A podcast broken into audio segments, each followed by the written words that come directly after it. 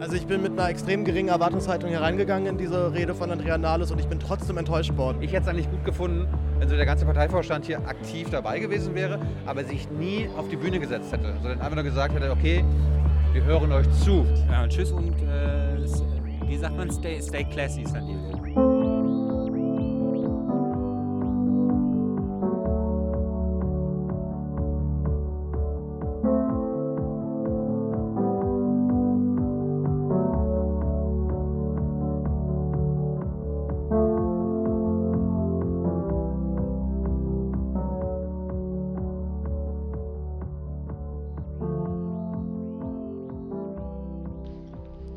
Herzlich willkommen, liebe Hörer. Herzlich willkommen zu einer Sonderfolge des Res Publica Podcast.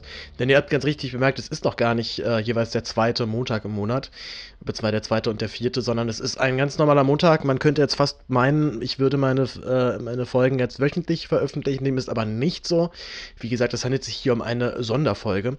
Und der Grund dafür ist ganz einfach, nämlich heute war das, äh, das SPD-Debattencamp, von dem ich äh, auch wenn ich es jetzt im Intro anders gesagt habe, schon eine gewisse Erwartung hatte. Und vor allem hatte ich halt die Erwartung, dass dort halt richtig, dass es dort halt richtig zur Sache geht und halt dort eine richtig heftige, harte Debatte von, von allen Seiten geführt wird. Also sowohl von Seiten der Basis, von den Users, als halt aber auch meinetwegen, das hätte ich auch vielleicht gar nicht mal so schlecht gefunden, dann auch von einem Parteivorstand, der vielleicht eine andere Ansicht hat als ich oder eine andere Richtung für seine Politik hat als ich aber sie es doch zumindest mit Händen und Füßen verteidigt. Und das äh, habe ich so nicht erlebt.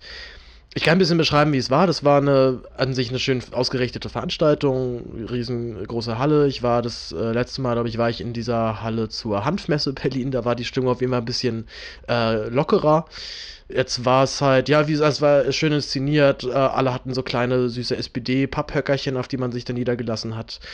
Ähm, die Veranstaltung hat erstmal mit äh, Verspätung begonnen. Gut, okay, geschenkt kann passieren. Andrea hat eine Rede gehalten von der ich maßlos entsetzt war tatsächlich, also nicht nur enttäuscht, ich war wirklich richtig, äh, ja, ich konnte es echt nicht glauben, was ich da höre. Denn es ging dann auch um Trump, es ging um die ganzen Rechten in Europa, es ging um die Strafzölle, es ging um die europäische Armee, es ging um, also um alles, aber äh, ganz zum Schluss halt dann auch nochmal so was wie, na, wir brauchen mal so eine, eine Sozialreform 2025. Wo ich frage, okay, warum erst in sieben Jahren? So, da, da gibt es euch doch gar nicht mehr. Und dazu halt eben keinerlei Worte zum, wie gehen wir mit Kritik innerhalb dieser Partei um, wie gehen wir generell mit dem Problem um, dass halt viele Leute erst diese Ochsentour hinter sich bringen müssen, also jahrelang Klinken putzen bei irgendwelchen Verbänden, um dann halt auch mal vielleicht in den Bundestag zu kommen oder zumindest in eine Position zu gehen, wo man ein bisschen höher, auch dann mal vielleicht auch höhere Entscheidungen treffen kann, überhaupt mal wirklich stimmberechtigt ist. Wie ändern wir die Parteistrukturen, dass wir schn schneller jüngere Leute hochbekommen? Und so unterm Strich war die Rede eine absolute Vollenttäuschung. Ich muss sagen, dass ich generell von dem, das war heute vielleicht auch wieder so ein kleiner Ausflug in die real existierende Politik. Und mir ist eine Sache aufgefallen, ihr werdet gleich im Anschluss noch viele Gespräche hören, die ich mit unterschiedlichsten Leuten geführt habe. Ich habe mit äh, Jenny gequatscht, die kennt ihr ja bereits schon vom Politikbetreuer, mit zwar Einmischen Podcast. Ich habe ähm, mit Klaus Mindrup geredet, der ist zum Beispiel SPD-Abgeordneter. Den kenne ich halt noch selber aus meiner kurzen Zeit bei den Jusos Pankow. Er ist dort der ähm, er vertritt auch das Mandat für, für den Prenzlauer Berg. Dann habe ich äh, mit Thilo Jung gequatscht, der dürfte dem einen oder anderen bekannt sein. Mit äh, Alex Tyler habe ich auch geredet, seinem Gefolg, äh, Gefolgsmann, Kameramann und persönlichen, äh, ja, sein, das, das zweite Gesicht von Jung und Naiv. Ich habe mit einem frustrierten Neuwähler oder neuen Mitglied gesprochen, also eigentlich genau wie ich, der auch zur äh, zur No-GroKo-Ansage von Martin Schulz halt dachte gesagt, okay, wir können, glaube ich, echt was bewegen und jetzt, wenn sie aus der GroKo rausgehen, scheint sich ja vielleicht auch noch was zu bewegen, der aber ähnlich wie ich bitter enttäuscht ist. Nicht nur, weil wir jetzt auf einmal doch in der GroKo sind, Edge Badge, sondern natürlich halt auch, weil nicht nur dieser Tag und zwar dieser Nachmittag jetzt nicht sonderlich äh, viel Debatte oder wirklich breit gefächerte ähm, ja, einfach so, also das Gefühl, ich begegne jetzt hier dem Vorstand wirklich komplett auf Augenhöhe. Also es gab bestimmt da tolle Diskussionsrunden, ich habe in viele halt mal so reingehört und dann wurden auch bei manchen halt durften dann auch da mal Fragen gestellt werden aus dem Publikum. Es gab dann auch die Möglichkeit, dass Fragen schriftlich eingereicht werden und die werden halt dann im Plenum äh, verlesen. Aber ich, also so wie ich mir ein Debattencamp vorgestellt habe, gerade wenn man halt sagt, okay, wir wollen hier eine Partei komplett von der Wurzel auf mal Grund erneuern, wäre halt erstmal eine große gemeinsame Aussprache mit dem kompletten Parteivorstand. Einige, also Heiko Maas war dann auch nochmal kurz da, der ist dann für eine Stunde für ein, für ein Gesprächspanel mal kurz vorbeige, vorbeigeschaut, dann ist er wieder gegangen. Also es war wieder so eine, so der Versuch, so möglichst jedes Thema irgendwie jetzt in so, einem, in so einer Debatte irgendwie einzuflechten. Aber dabei hat das große Ganze, worum es ja eigentlich halt geht, um eine, Grund, um eine grundsätzliche Neuausrichtung der Politik der Sozialdemokratischen Partei, das ist meiner Meinung nach völlig misslungen, weil dafür hätte man sich halt doch sich trauen müssen, doch grundsätzlich basisdemokratischer oder vor allem halt grundsätzlich auch nochmal mehr die Leute in den Dialog noch mit einzubeziehen. So dass halt jetzt zwar dort halt dann teilweise halt dann die Spitzenleute der SPD dann rumsaßen mit externen Leuten, also Alexis Tsipras hat sich dort nochmal äh, die, die Ehre gegeben bei, einem, bei einer Podiumsdiskussion mit dem Thema links und erfolgreich, wo ich mich eher gefragt habe, wer ist denn jetzt von denen erfolgreich und vor allem wer ist dann von denen überhaupt noch links. Aber es wirkte so jetzt für mich doch abschließend ein bisschen wie eine Alibi-Veranstaltung. Man macht halt ein großes Fass auf, man lädt ganz viele Leute ein, man schart ganz viele junge Leute um sich rum, um dort und dann halt danach sagen zu können, schaut doch mal, wir haben es doch, wir haben es doch gemacht, guck mal, wir haben doch mit euch geredet, wir sind doch auf eure Vorschläge eingegangen. Ist, man darf jetzt halt gespannt sein, was denn konkret aus diesem Debattencamp dann auch dann übernommen wird. Also vielleicht kann ich die, vielleicht muss ich die Hoffnung, darf ich die Hoffnung noch nicht ganz aufgeben, dass es vielleicht doch noch klappt. Aber wovon ich tatsächlich auch noch wirklich entsetzt war bei dieser Veranstaltung, war die allgemeine Stimmungslage, wenn man mit Genossen geredet hat. Ich habe, ähm, ihr werdet auch im Interview noch hören, wie dieser Klaus Mindrup interviewt, dann habe ich noch einen äh, oh, weil jetzt habe ich seinen Namen nicht mehr parat, aber ist nicht so wild. Er hat mir eine Karte gegeben. Also auf jeden Fall einer auch aus den Jusos, den ich äh, am Juso-Stand angequatscht habe. Und zwar ein, ah, hier steht's ja, ein Stefan Schumann. Wie ich danach aber auch äh, erst, als ich auf die Karte dann geguckt habe, gemerkt habe, oh, der ist ja stellvertretender Bundesvorsitzender. Mit dem, wie gesagt, hatte ich nochmal geredet. Da ist mir allerdings aufgefallen, dass ich das äh, Mikrofon ein bisschen zu spät angemacht habe, zumal es noch nicht richtig lief. Äh, ich werde es dann einfach, wenn wir zu seinem Interview kommen, auch nochmal anmoderieren. Ähm, und was mir generell aufgefallen ist bei jedem, mit dem ich geredet habe, war erstens, soweit das Mikrofon aus ist, wird das Gespräch erst so richtig interessant. Und dazu halt auch noch, es ist eine unglaubliche Frustration da. Und zwar überall. Das ist dann völlig egal, ob du da jetzt mit einem Seeheimer redest, ob du mit jemandem von der demokratischen Linken redest, ob du von den Users mit jemandem redest. Überall ist Frust. Und zwar richtig groß ich kenne Jusos äh, aus äh, Leute, die ich mit denen ich selber noch gearbeitet habe früher, die sind auch gar nicht erst gekommen. So, ich, äh, zum Beispiel mit einer habe ich noch geschrieben, hat eigentlich fest damit gerechnet, dass sie da ist und sie so, nee, nee, sie bereitet gerade den Bundeskongress vor. Also als nach dem Motto, als wäre das jetzt auch halt nicht die Riesenveranstaltung, wo man jetzt unbedingt hin muss. Und ich fürchte, da haben sie tatsächlich recht im Nachhinein. Denn es war eine reine, ja, es war wie gesagt eine schöne Show, es war nett inszeniert, es war eine coole Atmosphäre und jetzt, wer mal jetzt großer Fan der SPD ist, hatte man da bestimmt seine Freude, aber jetzt das Gefühl, jetzt, jetzt wird aber alles anders und jetzt haben ja aber alle verstanden, ist einfach nicht drin. Ich vertrete bis heute immer noch den Standpunkt, der SPD kann keiner mehr an Wort glauben. Für mich ist die Partei spätestens seit der No-GroKo, beziehungsweise der erstmal No-GroKo, dann halt irgendwie doch GroKo-Ansage, völlig unglaubwürdig geworden.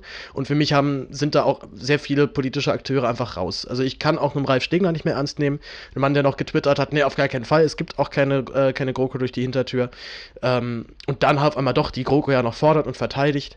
Und dazu hat auch noch, das werdet ihr auch im Gespräch mit Klaus Mindrup gleich hören, auch Klaus beispielsweise ist zwar, findet die Politik zu doof und möchte, sich, möchte eigentlich auch eine Veränderung, aber findet die GroKo trotzdem gut, so wie sie ist. Und das verstehe ich einfach nicht. Es ist einfach nicht erklärbar, was bei dieser Partei eigentlich zurzeit schiefgelaufen ist. Ich weiß nicht, wie sie es immer schafft, sich in so Situationen reinzumanövrieren, wo man einfach nicht mehr rauskommt und eigentlich, egal was man tut, alles nur noch falsch machen kann. Aber da ist diese Partei wirklich wahnsinnig gut drin. Wir fangen einfach mal an mit dem ersten Schnipsel, den ich aufgenommen habe. Der allererste Schnipsel ist leider tontechnisch nicht so gelungen, deswegen überspringe ich den und nehme einfach direkt den zweiten. Andrea Nahles Rede, hatte ich ja gerade schon angekündigt, ist nicht, äh, war jetzt nicht das Gelbe vom Ei. Ich habe ziemlich laut gestöhnt und äh, wer eigentlich hätte ich mal ein bisschen laut buhen müssen, aber mal gucken, was da so als Reaktion so gekommen wäre.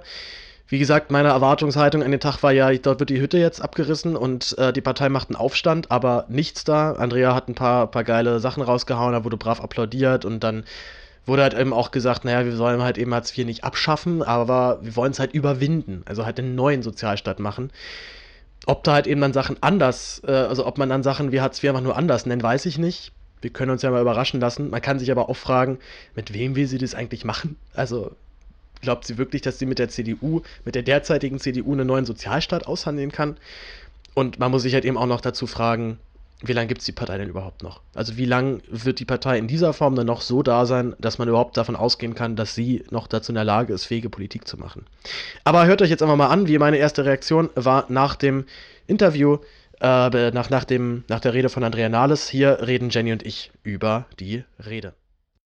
Hui, also ich bin mit einer extrem geringen Erwartungshaltung hereingegangen in diese Rede von Andrea Nahles und ich bin trotzdem enttäuscht worden. Jenny, wie fandest du es denn?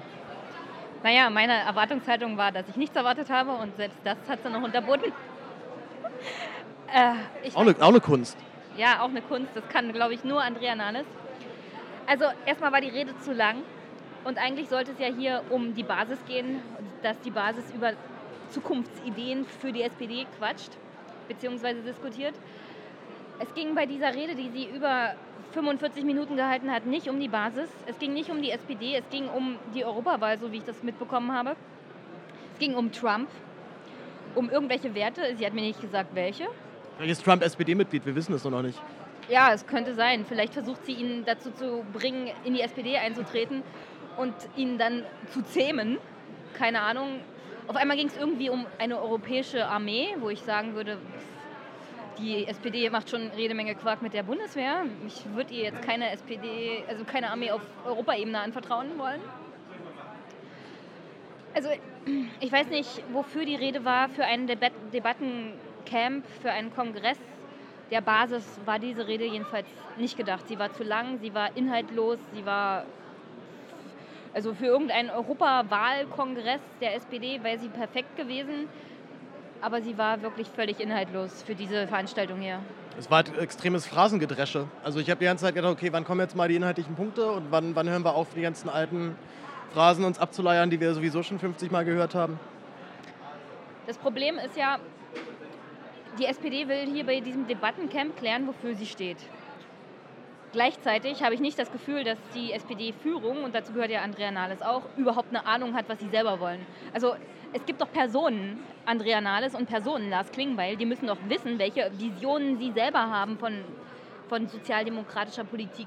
Dann sollen sie die doch mal nennen und nicht jedes Mal darauf warten, dass die Basis irgendwas ihnen vorkaut, sondern selber mal um die Ecke kommen mit einer Idee. Und wenn sie damit auf die Nase fallen, dann ist das halt so. Aber ich habe nicht das Gefühl, dass sie irgendwas selber an Vorstellungen haben, was sozialdemokratische Politik im 21. Jahrhundert überhaupt noch bedeutet.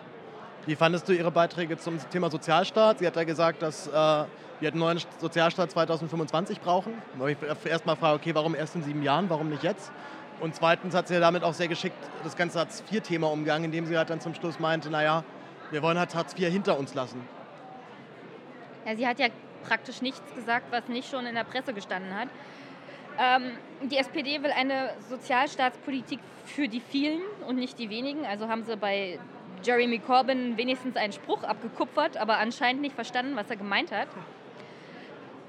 Sie wollen Hartz IV hinter sich lassen, aber ich habe nicht das Gefühl, dass sie verstanden haben, dass schon Hartz IV, als die Agenda 2010 gemacht wurde, scheiße war und völlig sinnlos. Also sie wollen es auch irgendwie umbenennen. Also sie wollen ein anderes Sozialstaatssystem. Und sie denken, wenn sie Hartz IV beenden oder für beendet erklären für die SPD, dann wird ihnen das nicht mehr nachgetragen. Aber solange sie nicht verstanden haben, dass Hartz IV und die Agenda 2010 an sich schon ein Fehler war, werden sie das nicht loswerden können. Was, was, mich, was mich da aber bei dem Thema am meisten aufregt, dass es geht dann weniger für mich um Hartz IV und dass Hartz IV schlecht war oder schlecht umgesetzt war, sondern halt eher die Notwendigkeit, zu Hartz IV hinkommen zu müssen. Also Hartz IV sehe ich immer noch als einen Folgefehler der Politik der vorangegangenen Jahre, wo man Umsatzsteuer runtergesetzt hat, Vermögensteuer runtergesetzt hat, glaube Erbschaftssteuer, glaube ich, damals auch schon angegangen hat, weiß ich jetzt nicht. Na, die Sache ist, es war ja alles ein, also die Agenda 2010 war ja ein großes Paket. Da war ja nicht nur Hartz IV drin, sondern da war auch äh, die Senkung zum Beispiel der Körperschaftssteuer von bald 35 Prozent auf 15 Prozent drin. Also man hat die Unternehmer entlastet, man hat den Kündigungsschutz abgebaut. Man hat beim Thema Krankenversicherung extrem eingespart, um die Sozialkassen zu entlasten und Hartz IV halt. Hartz IV bedeutete dann auch, dass du nach einem Jahr Arbeitslosigkeit sofort in, also von Arbeitslosengeld 1 sofort auf Hartz IV kamst. Gleichzeitig musstest du erstmal selber angespartes Vermögen verbrauchen. Das heißt, die Wählerschaft, die zu der Zeit Gerhard Schröder an die Macht äh, gebracht hatte, hat selber was darunter verloren, weil Geld, das du dir angespart hattest, durftest du erstmal verwenden. Der Sozialstaat war praktisch für dich nicht mehr da. Und dieses, diese Idee von Leistungsgesellschaft wurde ja damit ad absurdum geführt. Also wie, wie ich gesagt habe, sie haben nicht verstanden, dass schon zum damaligen Zeitpunkt die Agenda 2010 und Hartz IV nicht das Richtige waren. Das waren neoliberale Antworten auf eine Krise des Kapitalismus und sie, sie verstehen es nicht. Also auch diese Idee von einer digitalen, von einem digitalen Kapitalismus, ich weiß immer noch nicht, was das sein soll. Ich kenne nur Kapitalismus, es gibt keinen Unterschied. Also dieses, Ne- dieser, Neokapitalismus vielleicht, ne? also, also diese Sozialstaat 2025, ich weiß halt nicht genau, was sie will. Liegt hauptsächlich daran, dass sie es nicht genau gesagt hat. Sie wollen es irgendwie hier bei einem Debattencamp rausfinden. Das Problem bei dem meisten Zeug ist, was sie angesprochen hat, die SPD ist selber mit daran schuld, dass jede Menge Kinder in Armut sind, dass der Mindestlohn so niedrig ist. Also, Also für mich- dazu nicht mehr viel ein. Für mich war tatsächlich so ein, immer wieder so ein, so ein typisches SPD-Ding, zu sagen, naja, wir haben die gesetzliche Rente gestärkt. Nee, haben sie nicht. Die gesetzliche Rente ist, ist, völlig, ist völlig kaputt gemacht worden durch diese privaten, äh, durch diese privaten, die, die, die Einbindung des privaten äh, Rentensektors. Und dann jetzt sich halt wieder hinzustellen und halt nochmal aufzuzählen, was man alles Tolles doch für die Rente in den letzten Jahren unternommen hat. Ich meine, das, das, das ist für mich so das Dauermantra dieser SPD. Man erzählt uns halt seit, ja, naja, wir haben doch die gesetzliche Rente aber richtig, richtig geil gemacht. Und ich habe jetzt noch nie das Gefühl gehabt, dass es jetzt wirklich mal eine Reform gab, die das Problem wirklich mal richtig behoben hat. Da gab es bestimmt ein paar Leute, die davon profitiert haben, das will ich ja gar nicht sagen. Aber hören wir uns denn jetzt trotz dieser tollen Reform jetzt in den nächsten Jahren nicht mehr an, dass Leute in Altersarmut leben, dass Leute gerade mal so auf Grundsicherung halt irgendwie kommen, trotz eigentlich genug Beitragsjahren. Also das, das, der große Wurf ist doch nie gelungen. Und trotzdem wird immer darauf beharrt, dass man auch alles schon gemacht hat. Na, sie hat ja eine Sache angesprochen, dass alle in das gleiche System einzahlen. Sowohl Selbstständige als auch Beamte. Vielleicht hätte sie auch mal Abgeordnete sagen sollen. Auch du, Jenny, wärst davon betroffen. Hm? Ja, ich hätte damit kein Problem. Nur die Sache ist, sie hat hier gerade Selbstständige angesprochen, als neue Wählergruppe der SPD. Äh, das ist ja das Konzept dahinter. Sie versucht ja mit diesem Konzept neue Wählergruppen zu erschließen für die SPD, die werden aber nicht zur SPD gehen. Weil dieses Bürgergeld, diese Bürgerversicherung, damit ist die FDP schon um die Ecke gekommen. Also die große Gefahr für die SPD ist jetzt, dass sie, während sie noch darüber reden, Parteien wie die FDP und die CDU es wirklich machen. Ja, das, da, der Bürgerversicherung war für mich auch, da habe ich mich auch ziemlich aufgeregt in dem Moment. Weil die Bürgerversicherung war so für mich das Paradebeispiel im letzten, in der letzten Koalitionsverhandlung, wo man mit ganz, ganz großen Ansagen reingegangen ist. Und dann kam da irgendwie dann, dann wurde es halt sofort fallen gelassen, hat es gemerkt, okay, das geht mit der CDU nicht. Ein klassisches Ding von, wir, wir halten das mal richtig schön hoch und dann letztendlich passiert dann irgendwie doch wieder nichts. Naja, ansonsten, wie findest du das Publikum hier so? Durchwachsen und alt. Durchwachsen ist äh, eine schönes, schöne Formulierung für alt. Ja, also es gibt ja ein paar Junge hier. Ich finde es auch interessant, wie das die SPD mal wieder gemacht hat. Also es soll ja hier eigentlich um die Basis gehen und um Leute, die nicht in der SPD sind. Aber als Andrea ihre Rede gehalten hat, vorne das ganze Publikum, die erste Reihe war mal wieder für die Parteiprominenz besetzt. Ich hätte mir gewünscht, dass an so einem Tag tatsächlich nicht in der ersten Reihe mal wieder die Parteiprominenz sitzt. Aber okay, haben sie sich halt dafür entschieden, damit, wenn es im Fernsehen wieder mal irgendwelche Bilder gibt, da die großen Prominenten zu sehen sind. Ja. Na, mal, wir, wir gucken nochmal an, was, was hier sonst so passiert. Gibt es irgendwelche Vorträge, irgendwelche Veranstaltungen, wo du jetzt schon gedacht hast, boah, die sind echt geil, die könnte ich mir mal angucken? Ja, morgen, aber morgen bin ich nicht da. Da wird als allererstes über was kommt nach Hartz IV geredet, aber leider, wie gesagt, morgen ist Sonntag, morgen habe ich was anderes zu tun. Heute geht es hauptsächlich um irgendwie Digitales und äh, Linke in der aktuellen Gesellschaft. Irgendwas, also das meiste ist irgendwie digital. Ich guck mal, wo ich so hingehe. Wir lassen uns überraschen. Ja, Jenny hat es ja gerade schon gesagt, ähm, es gibt ja noch einen äh, Tag des Debattencamps. Da kann man sich natürlich fragen, warum gehst du denn jetzt da nicht hin, Paul? Aber ich sage euch ganz ehrlich, ich hatte einfach schon nach diesem einen Tag überhaupt keine Lust mehr. Und jetzt gerade die ganzen Sozialreform-Themen oder Hartz-IV-Themen kommen halt dann, wie gesagt, morgen. Ich finde schon das so ein bisschen eigenartig, weil natürlich ist der erste Tag immer besser besucht als der zweite Tag man kann sich halt auch fragen, warum hat man das denn nicht einfach direkt als erstes Thema genommen? Die SPD weiß doch, wie dringend ihren Mitgliedern bzw. Den, den Kritikern der SPD dieses Thema mit Hartz IV und Sozialreform halt ist. Ich finde es, also ich, ich kann halt, könnte mir auch wieder vorstellen, dass da halt ein gewisses Kalkül auch dahinter steckt. So, lass das Thema mal ein bisschen nach hinten schieben. ähm, dann können wir uns vielleicht nicht so da die Finger verbrennen. Und halt dann diese zarte Ansprache, naja, aber Sozialstaat 2025 ist ja vielleicht dann schon so ein kleiner Fingerzeig dahin. Aber, mh, hm, naja. Ja, Im nächsten Clip hört ihr, wie Jenny und ich ein bisschen bedröppelt in der Gegend rumstehen. Wir haben, glaube ich, Lars Klingbeil gespottet und beide so ein bisschen festgestellt, oder ich zumindest bei mir festgestellt, dass ich tatsächlich gar keine Lust habe, mit denen einzureden. Äh, und Jenny äh, auch gewissermaßen. Hört sich einfach an. Jenny und ich stellen auch gerade fest, dass wir hier zwar schon einige prominente Parteimitglieder schon sehen, aber uns tatsächlich die Lust fehlt, mit denen uns überhaupt zu unterhalten. Geht, geht dir das ähnlich, Jenny? Du hast keinen Bock. Ich habe hab überhaupt keinen Bock. Ich habe keinen Mut. Ja, mir fehlt der Mut, mir fehlt der Mut. Ja, ich habe halt so eine, so eine Mischung aus wenig Mut oder zwar sind alles halt Leute, wo ich genau wüsste, was die mir sagen, ist dann eh irgendwann wieder passé. Plus, was soll ich jetzt mit denen reden? Würden die mir Antworten geben, die sie nicht in der Presse genauso geben würden? Klar, wir können es auch mal probieren, aber Lars Klingbeil läuft mit richtig schicken Tonschuhen durch die Gegend. Die sind weiß, genauso wie die von Andrea. Muss Zufall sein. Ja, natürlich ist das Zufall. Er hat ja selber geschrieben, dass das Zufall ist, dass sie sich nicht abgesprochen haben. Na, die, das Offensichtliche ansprechen, ne? dann, dann wird es noch unoffensichtlicher. Ja, genau so ist das. Und du versuchst gerade hier wen zu einem Interview zu bewegen? Äh, jemanden vom DGB. Und warum haben die keine Lust? Die, müssen, das, die, die haben Wichtiges zu tun, ne? Die müssen gerade Popcorn an ältere Mitglieder verteilen. Es ist schön hier. Es ist echt ein, es ist eine tolle Veranstaltung. Ein, ein toller Nachmittag, der allen Beteiligten richtig Spaß gemacht hat. Ja. Ja, man, man, sollte darauf, man sollte noch darauf hinweisen, das war wirklich erst so zwei Stunden Veranstaltung, noch nicht mal. Ich glaube, da war gerade mal Andreas Rede vorbei. Und äh, ja, die Stimmungslage war da eigentlich halt auch schon gleich so gen äh, Null. Und in der Tat, nicht, ja klar, man hat auch immer so ein bisschen Schiss, wenn man dann auf einmal so bekannte TV-Gesichter auf einmal dann vor sich sieht. Äh, und natürlich habe ich mich auch zu gewissen Teil nicht getraut. Das äh, kann ich jetzt auch einfach so zugeben, jetzt wo Jenny nicht mehr da ist. Aber ähm, tatsächlich war es auch so ein bisschen so die Frage, okay, was soll ich die denn jetzt fragen? So, also, was ich mich halt, was ich die eigentlich halt immer alle lieber nur fragen würde, so, warum seid ihr überhaupt noch da? So, was, was, was hält euch denn noch hier? Wer hat euch denn jemals, oder was gibt euch irgendwie die, die, die was, was gibt euch diese, diese Selbstverständlichkeit, jetzt hier noch rumzulaufen und noch für eine Partei zu sprechen, wo eigentlich äh, klar ist, wenn sich die nicht um 180 Grad bald dreht, dieser, diese Politik, dann ist die Partei weg. Also, ja, naja, man merkt, kriegt schon so ein bisschen mit, meine Stimmung war und ist nicht sonderlich gut. So, das nächste Interview, was ich jetzt äh, führe, beziehungsweise was ihr jetzt hört, ist mit Klaus Mindrup. Klaus Mindrup, hatte ich vorhin, glaube ich, schon gesagt, ist äh, der direkt gewählte Kandidat des, äh, von, von Pankow, beziehungsweise ist, glaube ich, nicht direkt gewählt worden und das Direktmandat nicht bekommen. Das hat, soweit ich weiß, der Mann von der Linken geholt. Äh, er ist dennoch aber schon seit einiger Zeit im Bundestag. Ich kenne ihn auch schon von vor ein paar Jahren. Ich hatte ein paar Mal mit ihm zu tun. Gehört auch der parlamentarischen Linke an, wie wir auch im Gespräch hören werden.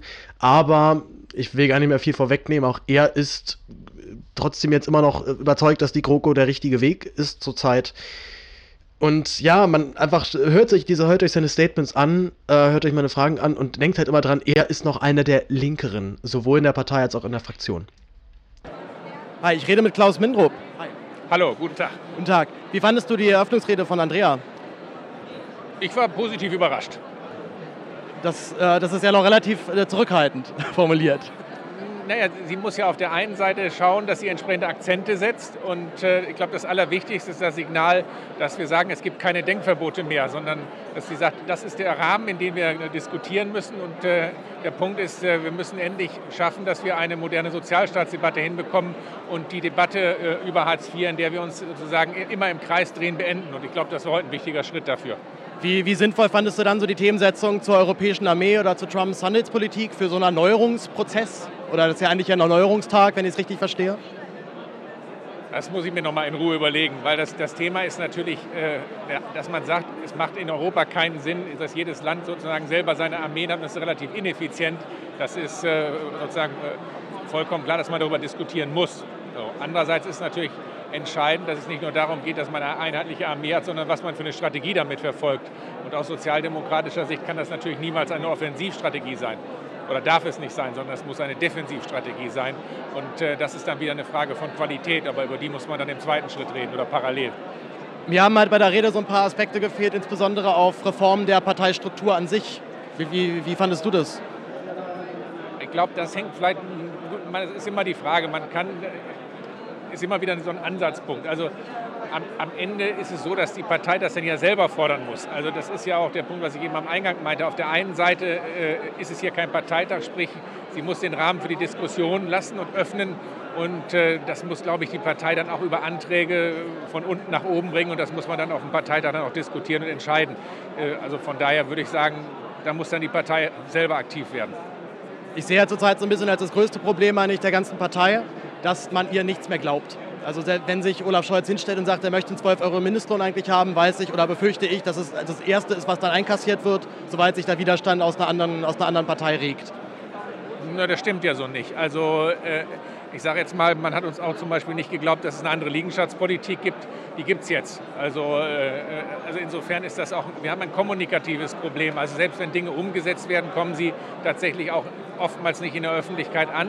Und äh, das ist tatsächlich eine, eine, Glaubensfrage, aber am Ende ist es ja keine Glaubensfrage, ob man bestimmte Dinge in einen Gesetzestext äh, äh, gießt, sondern das ist eine Faktengeschichte. So. Und äh, ich wäre da jetzt auch nicht so pessimistisch, wenn Olaf Scholz sagt, er will die 12 Euro durchsetzen, gibt es eine Chance, das am Ende zu tun. Aber dafür braucht man natürlich politische Mehrheiten, weil im Augenblick der Mindestlohn niedriger eingespult ist und wir dann äh, quasi diese Arbeit dieser Kommission dann äh, beenden müssen. So. Aber dass man jetzt sagt, der, der, will das nicht und der greift dann an dieser Stelle, äh, eine Fehleinschätzung. Dafür sagt er ja auch an sehr schnell zu bestimmten Positionen, wo ich nicht seiner Meinung bin, er sieht das nicht und will das anders machen. Und wenn er davon überzeugt ist, zieht er das auch durch. Nur kurz eine, zwei kurze Fragen noch zum Schluss. Erst, bist du in der parlamentarischen Linken oder eher im Seehammer Kreis? Ich bin ganz klar bei der parlamentarischen Linken offiziell eingeschrieben mit Namen und äh, ja. Was müsste passieren, dass du zu den Seehammern gehst? Das mag ich mir gar nicht vorstellen. Wie viel müssten Sie dir bieten? Jeder Mensch ist unbekäuflich. Nein, das ist ja Quatsch. Nein, das, ich glaube, das ist auch eine Fehleinschätzung äh, der Seeheimer. Ne? Ähm, weil, weil die, die, Seeheimer äh, sind einfach auch eine Heimat für eher konservativere Sozialdemokraten und äh, ich glaube, das braucht man und wir brauchen auch beide einen gegenseitigen Respekt für uns, damit wir uns auch austauschen können. Und das ist eigentlich das Entscheidende. Dann kannst du nämlich auch besser diskutieren. Wenn du dann der Meinung bist, der eine ist gekauft, das ist keine gute Sache. Also von daher, also ich bin Linker, ich bleibe bei den Linken und äh, mit den Seeheimern streite ich mich inhaltlich und hoffe, dass wir dann uns äh, mit progressiven Ideen besser durchsetzen. Und noch letzte Frage, wir liegen bei 13 Prozent. Was stimmt dich noch hoffnungsvoll, dass es vielleicht auch nochmal aufwärts geht? Ich meine, die Situation ist schon ziemlich dramatisch. Und wir wissen aus europäischer Erfahrung in unseren Nachbarländern, dass es auch noch, auch noch tiefer nach unten gehen kann. Die Situation ist natürlich dramatisch, aber wenn wir mal zurückdenken, etwas über ein Jahr, da hieß es, die Grünen sind wegen der Debatte und dem Veggie Day am Ende und stehen kurz davor, nicht in den Deutschen Bundestag einzuziehen. Jetzt gewinnen sie mit äh, über 20 Prozent. Also ich glaube, das Wichtigste ist, sich nicht aus der Ruhe bringen zu lassen und inhaltlich zu diskutieren, gute Konzepte zu machen und solange wie wir in der Regierung sind, in der Regierung auch eine gute Arbeit zu machen und in der Regierung das auch zu tun, was wir im Koalitionsvertrag vereinbart haben, dann nicht zurückschrecken. Also anders als in der letzten Wahlperiode, wo wir dann äh, die Zusagen im Mietrecht nicht umgesetzt haben, zum Beispiel im Mietrecht das zu machen, was wir versprochen haben, aber parallel natürlich auch immer wieder deutlich zu machen, dass wir äh, sozusagen und die äh, Union hier keine äh, siamesischen Zwillinge sind, sondern auch immer deutlich zu machen, dass das eine Zusammenarbeit auf Zeit ist im Interesse unseres Landes und von Europa. Wenn wir das nicht tun, haben wir natürlich keine Chance. Und äh, das muss man auch klar zurückweisen. Ich habe kürzlich bei einer Podiumsdiskussion, wo mal wieder die CDU nicht da war, gesagt, ich bin ja nicht der Drilling, der für die CDU, CSU und die SPD spricht. Und das muss, glaube ich, hier jeder deutlich machen. Also in der GroKo bleiben erstmal. Ja, natürlich wir haben, einen, wir haben einen, äh, einen Auftrag von unseren Mitgliedern der heißt sozusagen mit 65 Prozent, wir sollen das machen. Und das ist der höchste Souverän. Und Demokratie bedeutet nicht, wir stimmen immer wieder so lange ab, bis uns das Ergebnis passt. Bedeutet aber auch das Umsetzen, was vereinbart war. Aber, aber kamen diese 65 Prozent oder 66 Prozent Zustimmung durch Begeisterung für die Idee einer GroKo oder eher aus Angst, oh Gott, wenn das jetzt nicht klappt, gibt es eine Neuwahl dann sieht es auch viel schlimmer aus? Also mein Eindruck war eher der zweitere. Die Motivation ist ja nicht entscheidend, aber die, der genetische Code der SPD ist Verantwortung zu übernehmen. Ich kann mich nicht mehr hinstellen. Also wir haben ja zum Beispiel bei mir im Wahlkreis die Situation, dass massiv Häuser entmietet werden. Das ist im Augenblick nach dem Mietrecht möglich.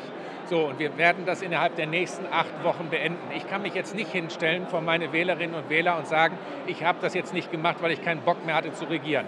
Und äh, äh, außerdem ist es ja so, dass die Länder, wo die SPD in der Opposition waren, wie in Bayern nun auch nicht gerade sehr gut abgeschnitten haben und in Berlin in einer rot-rot-grünen Koalition stehen wir auch nicht besonders gut da. Das heißt, die Erklärung, das Elend der SPD ist die große Koalition, macht es uns viel zu einfach.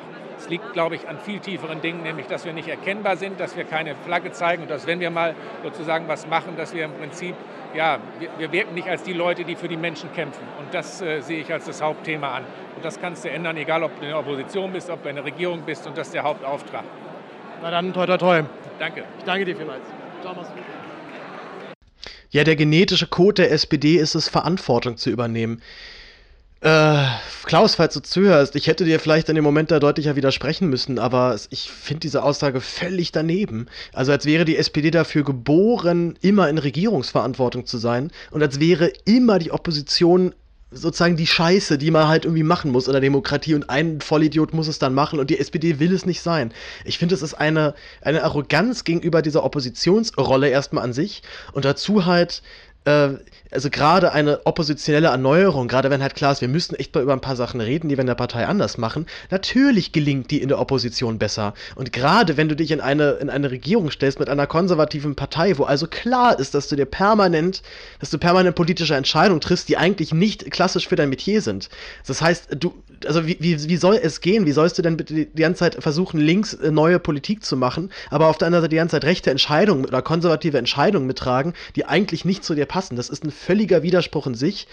Ich war, äh, wie gesagt, es ist, es ist parlamentarische Linke. Ne? Es ist kein, kein Seeheimer, äh, hat er auch alles selber schon gesagt.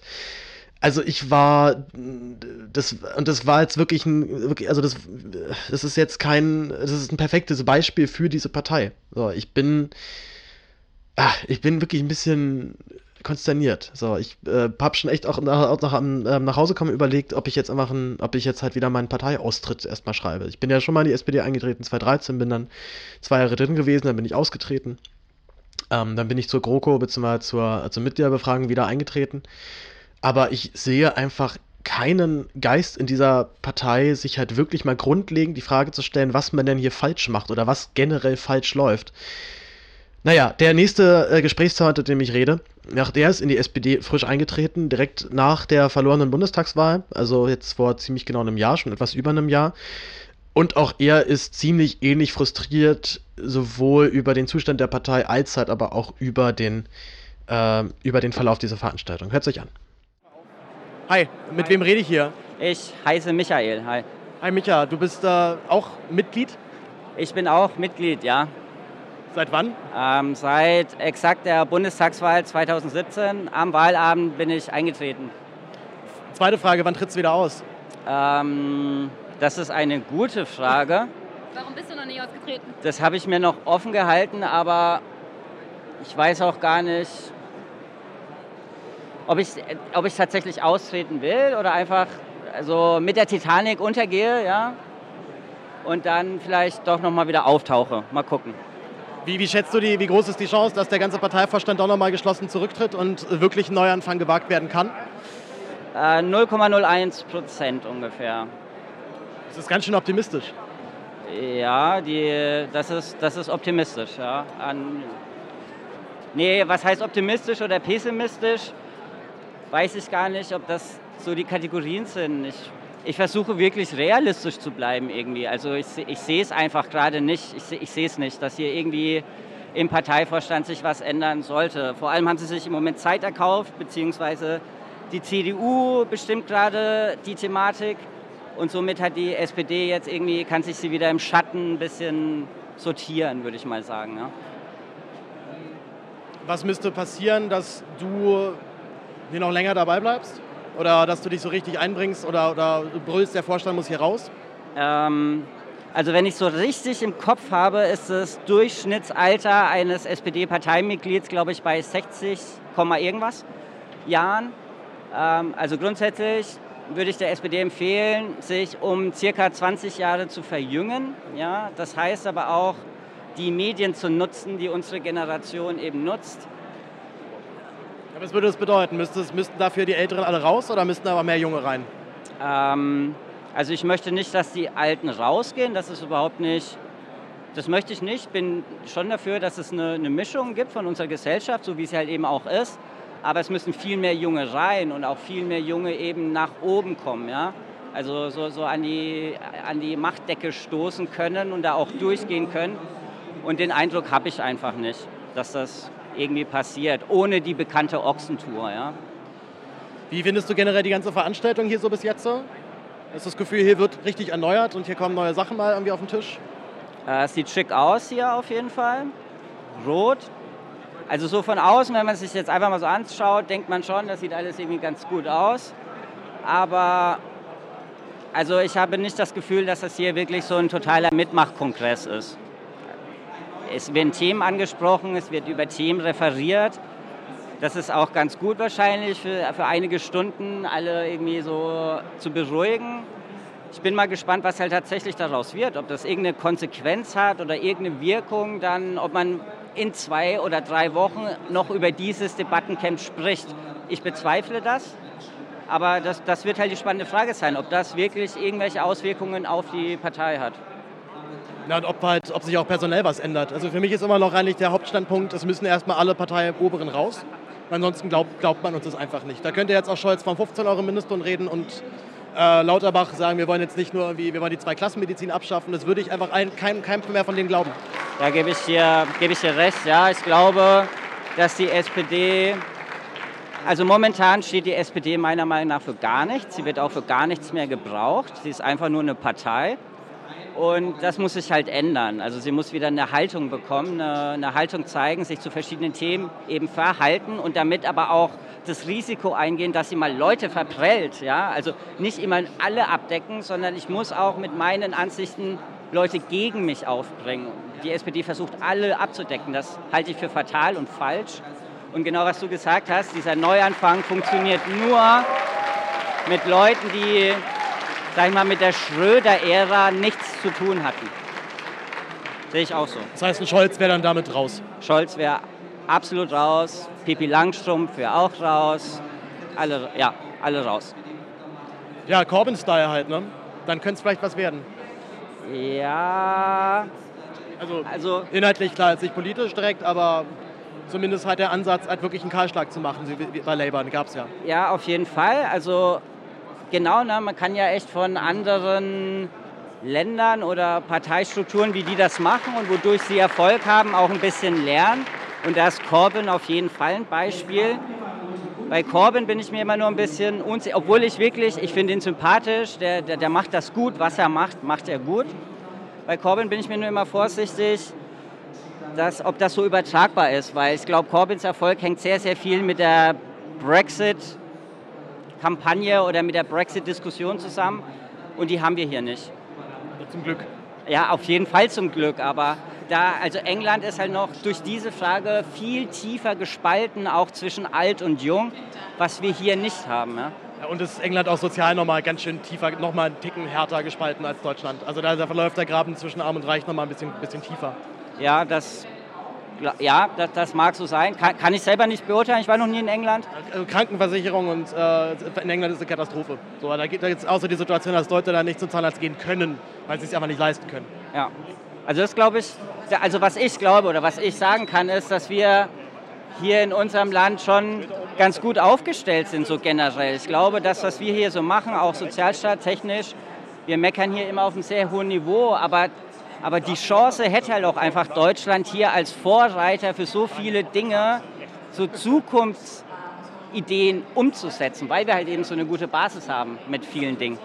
Auch Ja, sozial. Ja. Uns geht es halt noch gut, aber Frage ist halt immer, wie lange? Also lass mal jetzt mal eine richtig fette Wirtschaftskrise kommen oder mal so ein Bankencrash. Wie sieht es denn dann aus in dem Land? Ähm, das weiß ich nicht, das, kann- das wird man sehen können. Aber was im Moment halt eben das Gefährliche ist hier in Deutschland, meiner Meinung nach, ist, dass wir uns auf den Erfolgen der letzten 20, 30 Jahre ausruhen. Also siehe Autoindustrie, Energiewirtschaft, ja, erneuerbare Energien. Ähm, uns überholen halt mittlerweile Länder in Technologien, wo wir oder das Land vielleicht mal Weltspitze war. Ich habe auch kein Problem damit, wenn Deutschland nicht mehr Weltspitze ist. Es geht einfach nur darum, die Zukunft zu gestalten. Und ich glaube, da verlieren wir ein bisschen den Anschluss. Ja, sehe ich komplett auch so. Super, ich danke dir vielmals. Dann habt noch einen schönen Tag hier auf dem Debattencamp. Danke, danke, dir auch. Ja. Das war der Michael. Ich äh, komme jetzt zu dem Schnipsel mit dem äh, Stefan Schumann. Wie gesagt, der stellvertretende Bund oder einer der stellvertretenden Bundesvorsitzenden der Jusos, wie ich auch dann erst im Gespräch, beziehungsweise erst äh, durch Gucken auf diese Karte herausgefunden habe. Ähm, vor allem hat sich natürlich dann auch erklärt, dass er auf bestimmte Fragen dann auch eher ausweichender antwortet. Ähm, denn so ist es halt eben sehr häufig. Das ist tatsächlich auch eine Sache, die mich, ähm, ähm die mich in diesem politischen Betrieb wahnsinnig stört dass viele Leute einfach aufgrund ihrer Funktion dann bestimmte Sachen nicht so sagen dürfen, wie sie es eigentlich wollen. Oder zumindest halt dann nicht so sagen dürfen, äh, wenn jetzt irgendwie eine Kamera oder ein Aufnahmegerät läuft. Äh, die Gespräche, die man dann unter vier Augen führt, die sind da teilweise sehr viel erhellender als, als, äh, als dann mit Aufnahmegerät. Ähm, und die Aufnahme, das werdet ihr auch gleich merken, ist ein bisschen, äh, die beginnt gleich ein wenig abrupt, denn ich habe ein bisschen zu spät aufgenommen. Das Fiese ist bei diesem Aufnahmegerät, dass man muss auf den Aufnahmebutton zweimal klicken und wenn man nur einmal draufklickt, dann blinkt sie zwar, aber dann läuft die Aufnahme noch nicht. Und erst wenn man das zweite Mal gedrückt hat, dann geht die Aufnahme erst richtig los.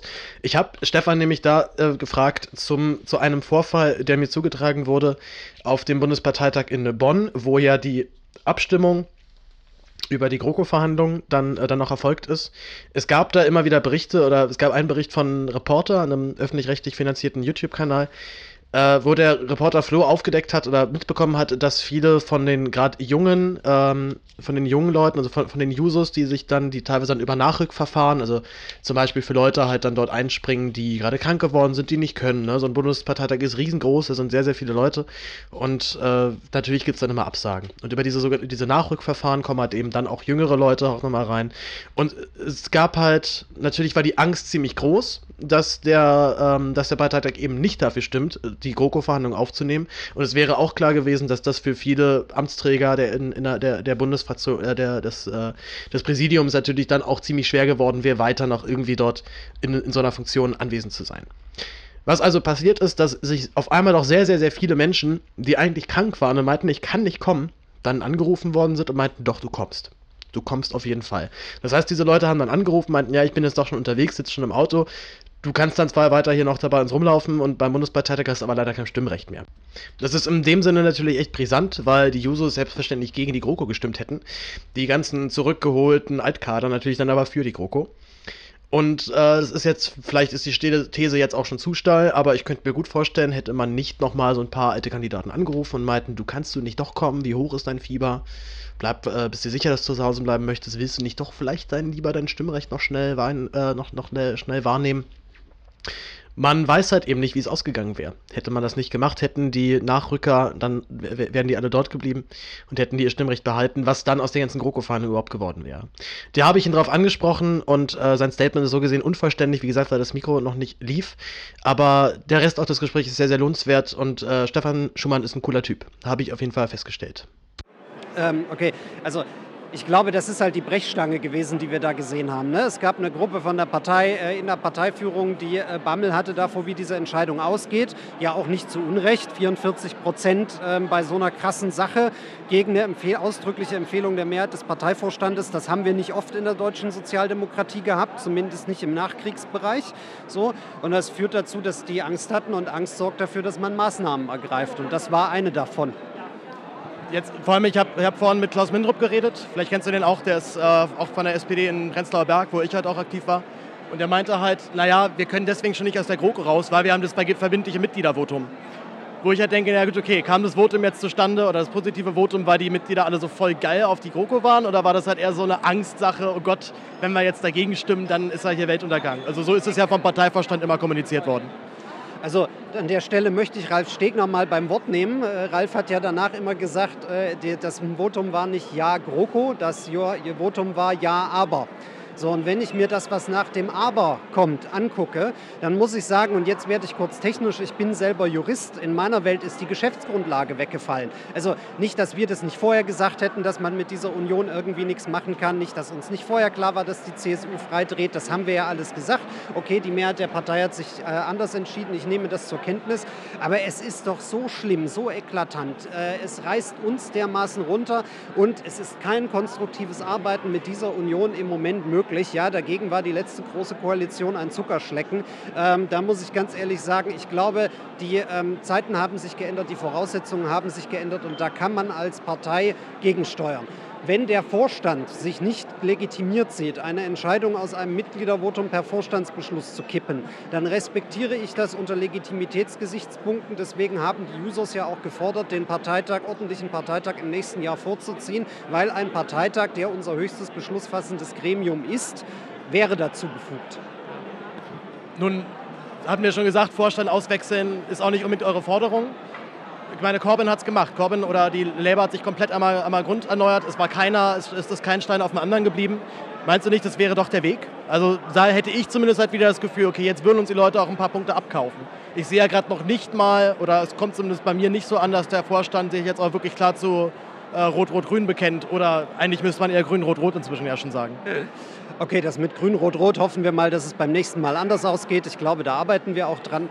Ähm, Hat sich die SPD auch schon als, als Mini-Partner gewöhnt, das ist vielleicht ganz gut. Ah, glaub mir, also ich komme aus Sachsen und habe dann lange in Vorpommern gelebt. Ja? Ich kenne sozusagen die SPD bei so 12 Prozent. Das ist nicht schön und daran sollte man sich nicht gewöhnen. Wir arbeiten daran, dass das anders wird. Ähm, ich glaube, dass ähm, das System der äh, Vorstandsfindung, also der äh, Corbyn, äh, anders die Strukturen sind natürlich so, dass wir einen dermaßen radikalen Wechsel, wie ihn beispielsweise äh, bei Labour äh, passiert ist, kriegen wir nicht durch dieses Delegiertensystem durch. Das ähm, ich sage das jetzt völlig wertungsbefreit. Ja? Mir ist also, das ist die blanke Diagnose. Solange du keine Urwahl für so eine Person hast oder wie bei Labour irgendwie eine Situation, wo auf dem Parteitag irgendwie ein Haufen Leute mit abstimmen, die also über die Gewerkschaften bestimmt sind oder also nicht aus dem Parteiapparat selber herauskommen, ähm, wird sich dieser Apparat schwer tun mit so offensichtlichen, ich nenne es jetzt mal Kometenkandidaturen sozusagen. Ähm, das ist auch so gewollt, das ist unser System, das müssen wir akzeptieren, damit müssen wir arbeiten. Aber sind nicht Thema, Systeme auch veränderbar? Also wäre es nicht vielleicht da mal schlauer zu sagen, okay, wir müssen diese, diese Parteistruktur mal richtig erneuern, also Inhalte auch erneuern, aber vor allem halt die Struktur innerhalb der Partei?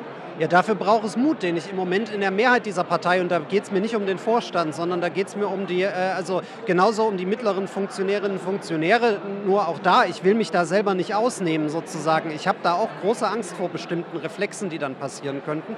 Ähm, und an der Basis, die das irgendwie in der Stelle wahrscheinlich nicht in der Form mitmachen würden. Siehe GroKo-Votum, ja, das war ein Basisvotum, wo halt ja auch mehr Prozente für die Koalition rausgekommen sind als auf dem Parteitag. Ja. Ähm, ich glaube, ähm, wir haben beispielsweise äh, in unserer Satzung ja von Sigmar Gabriel schon eingeführt, die Möglichkeit einer Urwahl eines Kanzlerkandidaten. Die Variante, das, das steht da drin. Es wird nur nicht genutzt. Warum wird es nicht genutzt? Weil ähm, die Leute sich dann angucken und sagen mit, wir haben ja keine zwei Leute, die kandidieren wollen.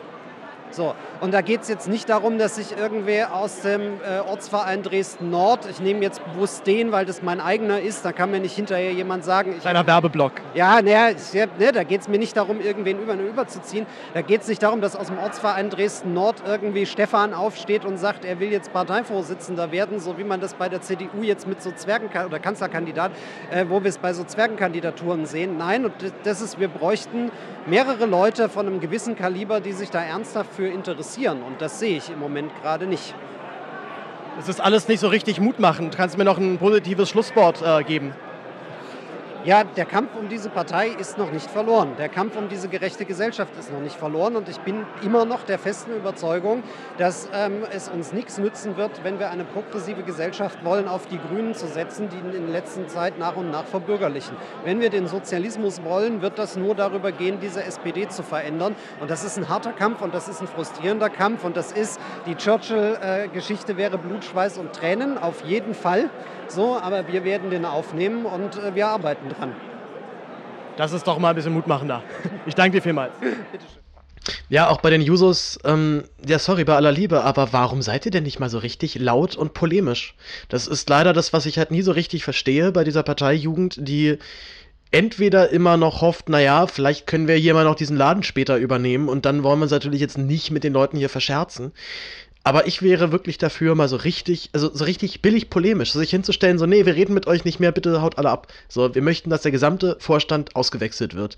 Und wenn man sich mal anguckt, wer dort alles halt immer noch dabei ist, also für mich ist, ist, äh, ist hier äh, Scholz halt immer noch so, dass das der, der Vorzeigesoze, der irgendwie so gefühlt alles überlebt hat, und dann geht's, äh, G20-Gipfel schlecht organisiert bekommen hat, danach halt aber zur Belohnung erstmal äh, der, der, der neue Schäuble geworden ist, Finanzministerium bekommt, schon ankündigt, dass er eigentlich grundlegend nichts wirklich anders machen möchte und sich sich dann trotzdem noch in die Tagesthemen setzt und sagt, naja, die SPD muss sich aber wirklich dringend erneuern, mit diesem alten Gesicht. So, das ist so albern und unglaubwürdig. Und ich habe es schon bei dem SPD-Parteitag in Berlin nicht verstanden, dass dort nicht mal eine breite Masse aufgestanden ist gesagt hat, seh, sorry, wir wollen euch hier alle nicht mehr sehen. Wenn man sich mal anguckt, was die SPD für Ergebnisse erzielt hat, nämlich 2009 mit 23 Prozent, dann 2013 mit 25 Prozent, jetzt 20 Prozent, zurzeit sehen die Umfragen noch sehr, sehr viel Luft nach unten also jedes Unternehmen, was solche Zahlen regelmäßig vorlegen würde, der würde der Vorstand vom, zum Himmel gejagt, also in die Hölle gejagt werden. Und zwar, und zwar innerhalb von, also der, innerhalb, innerhalb eines Quartals. Aber dieser, also die, diese Leute schaffen es irgendwie permanent, sich noch in ihren, in ihren Sitzen zu halten, halten irgendwie eloquent noch daran fest, dass ihr Kurs schon der richtige ist. Und ich bin über diesen, also diesen Empörungscharakter oder diese Empörungsqualität in der SPD wirklich maßlos enttäuscht. Das kommt bei keiner Fraktion noch irgendwie durch. Weder bei den, weder bei den Linken, bei den demokratischen Linken habe ich ein paar kennengelernt, die das doch schon, doch schon deutlich energischer dann durchziehen. Es gibt auch natürlich bei den Users schon ein paar, die natürlich definitiv auch für Aufstand zu haben sind, aber halt eben nicht so doll und nicht so laut und immer diese, dieses Gefühl, naja, wir dürfen uns ja nicht unseren eigenen Leuten in den Rücken fallen. Ich sage doch, wir dürfen auch mal unseren eigenen Leuten in den Rücken fallen. Gerade wenn wir wirklich das Gefühl haben, dort wird massiv Blödsinn gemacht und es, die Partei geht massiv in den Keller gerade mit den Umfragen, dann wird dort einfach wahnsinnig schlecht gearbeitet. Und wenn wir über Jahre hinwerken, dass keinerlei Bereitschaft da ist, sich auch mal Kritik anzunehmen und zu verändern, dann natürlich muss man dann den Aufstand wagen. Und selbstverständlich ist das nicht schön und keiner möchte es angucken, wie eine Partei sich erstmal selber zerfleischt. Ich, bin da, ich, ich möchte da auch nicht aus, aus, aus, reinem, aus, reichen, aus reinen Rachegelüsten diesen, diesen Parteivorstand wegjagen. Aber ich weiß einfach, dass wir mit diesen Menschen keinen Blumentopf mehr gewinnen werden und das ist recht keine Wahl. Oh, also wie gesagt, GroKo, äh, GroKo-Entscheidung jetzt vor ziemlich genau einem Jahr, äh, fragt meine Freundin, ich hab, mir ging es richtig schlecht in der Zeit. So, ich saß wirklich teilweise da vorm, äh, vom, vom, vom Laptop, hab mir diese Reden angeguckt, mit, mit Schaum vor dem Mund, weil ich es nicht fassen konnte, wie kackendreist man uns allen, also nicht nur uns Parteimitgliedern, sondern ja auch noch dann den ganzen Leuten, die ja auch SPD wählen und an die SPD glauben, ja gar nicht Mitglied sind, so richtig voll kackendreist ins Gesicht lügt. So sagt so, ne, wir gehen nicht in die GroKo und dann machen wir es halt doch. So, ich habe zum Beispiel halt auch gehört, dass, äh, dass es dann halt auch Leute halt dann gab in der Parteiführung, die halt dann, die dann aus, also als Konsequenz aus der Erfahrung, wir haben ja gesagt, wir gehen nicht in die GroKo, machen es dann doch, halt eben nicht sagen, ja, das war echt ne, das war echt scheiße von uns, sondern halt sagen, ja, wir würden sowas einfach so nicht mehr sagen. Also halt so diesen Merkel-Kurs weiter durchziehen. Äh, ich möchte nicht, äh, äh, ich, also ich, möchte mich halt nicht festlegen. Also das Problem sozusagen bei der Aussage war nicht die Aussage, sondern die Festlegung, dass wir es nicht machen. Man hätte halt, man hätte es nicht in der Deutlichkeit nicht so sagen dürfen.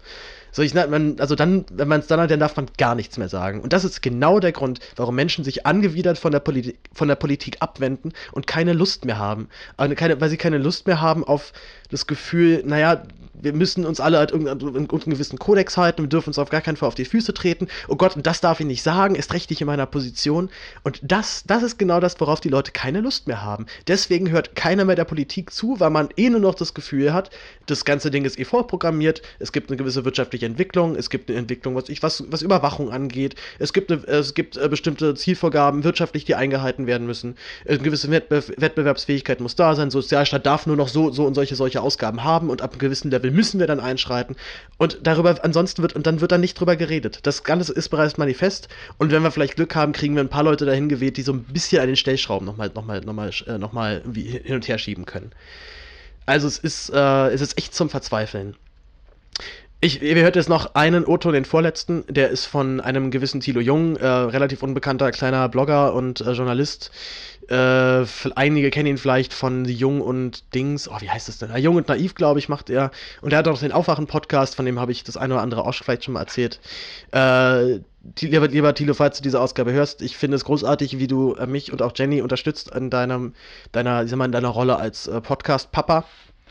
Und äh, Jenny zum Beispiel hat ein kurzes Gespräch mit Andrea Nahles geführt, was Tilo ein bisschen arrangiert hat, oder zumindest mal da, komm, sprech sie einfach an, mach einfach. Äh, geiler Typ, vielen lieben Dank. Und jetzt hört ihr noch Tilos abschließende Worte in seiner gewohnt sarkastischen Art. So, ich stehe immer noch äh, im, jetzt am Ausgang des äh, SPD-Debattencamps. Ich rede hier mit Thilo. Am Eingang. Am Eingang. Naja, für mich positiv. Ist, du musst hier positiv bleiben. Für mich ist jetzt tatsächlich der Ausgang, weil ich gleich gehe und zwar frustriert. Thilo, wie fandest du es? Ich bin total begeistert. Ich äh, habe jetzt meinen Mitgliedsantrag äh, unterschrieben Ich möchte mich in, die, in, die, in den Users engagieren, weil die sind ja total begeistert, glauben noch an die Zukunft. Ich bin ja auch naiv. Und äh, in die SPD gehe ich auch noch. Also ich meine, hier wird ja frei von der Leber weg diskutiert. Es gibt keine Hierarchien. Jeder redet mit jedem. Ist doch toll. Was, was war für dich das Beeindruckendste an diesem, an diesem Event bis jetzt so? Irgendein, irgendwas- irgendein krasser Signature-Move, den er einer gebracht hat? Nein. Gibt es eine Hoffnung? Gibt es eine Hoffnung für diese Partei? Ja, die Hoffnung stirbt zuletzt. Ich Aber sie, aber sie stirbt. sie stirbt. Ähm, Hoffnung wäre, wenn der Parteiverstand abgesägt werden würde und alles nochmal auf neu gemacht werden würde. Und das fängt bei Andrea Nahles an. Und der Rest der Parteiverstand muss auch, müsste auch zurücktreten, weil die alle dafür verantwortlich sind. Die können sich ja dann gerne nochmal neu aufstellen lassen. Aber ansonsten sehe ich da jetzt keine großen Hoffnungen an. Das, das habe ich jetzt hier heute auch nicht erlebt. Weil am Ende werden quasi die großen äh, Camps oder was immer das hier ist, ja dann auch wieder dominiert von denen, die dabei sind. Also ich hätte es eigentlich gut gefunden, wenn so der ganze Parteivorstand hier aktiv dabei gewesen wäre, aber sich nie auf die Bühne gesetzt hätte, sondern einfach nur gesagt hätte, okay, wir hören euch zu. Wir, wir wollen mal hören, was ihr von uns wollt. Und dann können wir überlegen, ob wir so weitermachen wie bisher. Aber nein, es war mal wieder, alle waren wieder irgendwo mit dabei und wird dann so ein bisschen so getan, als ob man miteinander ins Gespräch kommt, ne? so ein bisschen Basispflege. Aber ich sehe da jetzt keine großen Hoffnungen. Und wenn ich so erlebe, ich habe ja hier so eine Szene gefilmt, wo Olaf Scholz mit einem normalen Menschen redet. Was hat er gemacht? Ja, ja, aber der redet genauso mit so einem normalen Menschen wie mit Tina Hassel im Regierungsbericht aus Berlin. Und dann wundern sie sich, dass die Leute ihnen nicht mehr vertrauen, ihnen nicht mehr zuhören, sie nicht verstehen. Da fängt es an. Wie fandest du das Publikum so? Ähm, eine Mischung aus Oma Erna und Studentin Erna. Also es, es ist ja, es war nicht, Es gab auch viele Opa Ennos. Also Opa Ernst habe ich Ja, ja, weniger ja. gesehen, aber Ennos waren richtig viele da. Nee, du, es ist, es war- es ist wie bei mir, ich wohne ja in Berlin-Mitte, ich blende das ja aus. Also ich sehe die alten Menschen ja nicht mehr. Die sind ja auf der Straße da. Stefan sagt ja immer, die wechseln die Seiten. Nein, die wechseln nicht die Seiten, die sind einfach nicht, meine Augen nehmen sie gar nicht wahr, mein Gehirn blendet sie aus. Und so war das hier auch ein bisschen. Ich meine, wir werden hier ständig, du ja auch, angesprochen von jungen Leuten, jungen Sozis. Die Alten, die kennen halt nur den Regierungsbericht. Nee, natürlich. Die kennen, glaube ich, auch Thilo Jung nicht. Das ist auch gut so. Ja. Sonst hättest du jetzt, jetzt auf jeden Fall ein paar, paar, böse, paar bösere E-Mails dann auf jeden Fall noch. Ja, ja, die bekommt, die habe ich diese Woche von, aus Russland bekommen. Äh, aus. Äh, RT Deutsch hatte ich jetzt als, als neuen Staatsfeind äh, gebrandmarkt, ne? Nee, nee, sie, sie haben aber nur recherchiert, wer ich wirklich bin. Und das ist jetzt raus. Ich bin ein, ein Amerika-Versteher, Transatlantiker und Russland-Hasser. Du hast eine Pentagon-Medaille. Pentagon-Medaille, ja. Ja, klar, weil ich für den Irakkrieg damals war, als Deutscher. Klar. Ich finde gut, dass das jetzt transparent gemacht worden ist. Wahnsinn, dann, äh, dann bleibt mir ja nicht mehr viel zu sagen, außer noch ein fröhliches Debattencamp. Aber du bist morgen auch nicht mehr hier, ne? Nee, das tue ich mir nicht nochmal an. Ne. Ja, ich auch nicht. Also obwohl morgen werden, werden, kommen tatsächlich noch mal ein paar interessantere Standpunkte. Da geht es ja noch mal um Agenda, Hartz IV und so was. Das haben sie heute alles ja noch ausgelassen. Ich glaube nicht, dass da jetzt irgendwas Revolutionäres rauskommt. Also dann empf- empfehle ich lieber, äh, du hast ja mehr Zuschauer und Zuhörer als ich, äh, Albrecht von Lucke bei Jung und Naiv. Da geht es auch um diese SPD und um, um uns junge Leute und wie wir die Revolution anzetteln können. Ja, auf das Interview bin ich auch sehr gespannt. Ja. Geiler Typ. Gut, Super. Danke dir. klar. So, das war Tilo Jung. Jetzt haben wir noch den O-Ton von Alex Tyler oder auch einfach nur Tyler genannt, seinem Kameramann, Adjutanten, besten Freund und ich schätze mal auch Co-Fragengeber. Ist zumindest immer mein Eindruck. Äh, sehr geiler Typ, sehr witzig, äh, hat auf jeden Fall nochmal, auch nochmal zumindest doch einen schönen Humor, humorvollen Abschluss nochmal in diese ganze Veranstaltung gebracht. Äh, Bühne frei. Tyler. läuft nicht. Doch, wenn es okay. rot blinkt, läuft's. Paul hat das gleiche Mikrofon wie ich, deswegen weiß ich, dass es läuft. Na, wenn es blinkt, läuft es eben nicht, aber wenn es durchgehend leuchtet, dann, dann läuft es. Tyler, wie fandest du es heute? Hattest du Spaß? Hattest du einen tollen Nachmittag, der allen Beteiligten richtig Spaß gemacht hat? Äh, puh, also ich meine, es ist ein Samstag und ich musste aufstehen. Es war zum Glück in meiner Heimatstadt, deswegen war es nicht ganz so schwer. Das Wetter ist auch nicht so schlimm gewesen, deswegen war der Herweg sehr schön. Ich bin heute, habe versucht, nicht so, ich sag mal, nicht so, nicht von Anfang an so diese Beerdigungsstimmung zu haben, die man dann bei sterbenden Volksparteien halt oft hat. Äh, ich habe versucht, das halt offen anzugehen Allerdings haben die Leute, mit denen ich mich links und rechts so unterhalten habe, so das ge wiedergespiegelt. Also, dass hier zumindest heute nicht top-down zu bottom-up umgedreht wurde, sagen wir es mal so. Hattest du dir was anderes erwartet? Nee, ich habe gar keine Erwartungen. Also das, ich bin ja kein SPD-Mitglied. Ich hatte nicht das Gefühl, dass ich hier heute debattiere mit irgendjemandem. Ich wollte halt gucken, ob halt die großen Volksparteien, die halt so ein großes Top-Down haben, also aus dem Parteivorstand geht's, dann geht die Linie nach unten, ja, ob die es halt hinbekommen, halt mit so einer Debattenveranstaltung quasi zumindest den Leuten vor Ort das Gefühl zu geben, dass sich da was umdreht. Und weiß ich nicht, vielleicht habe ich mich jetzt auch mit den Falschen unterhalten. Ja, aber so die meisten, weiß ich nicht, fanden es wahrscheinlich schön, mal zusammenzukommen mit anderen SPD-Mitgliedern aus anderen Ortsverbänden. Aber ob sie jetzt das Gefühl gehabt haben, dass sie hier einen Impact auf die Meinung des Parteivorstandes hatten, das glaube ich nicht.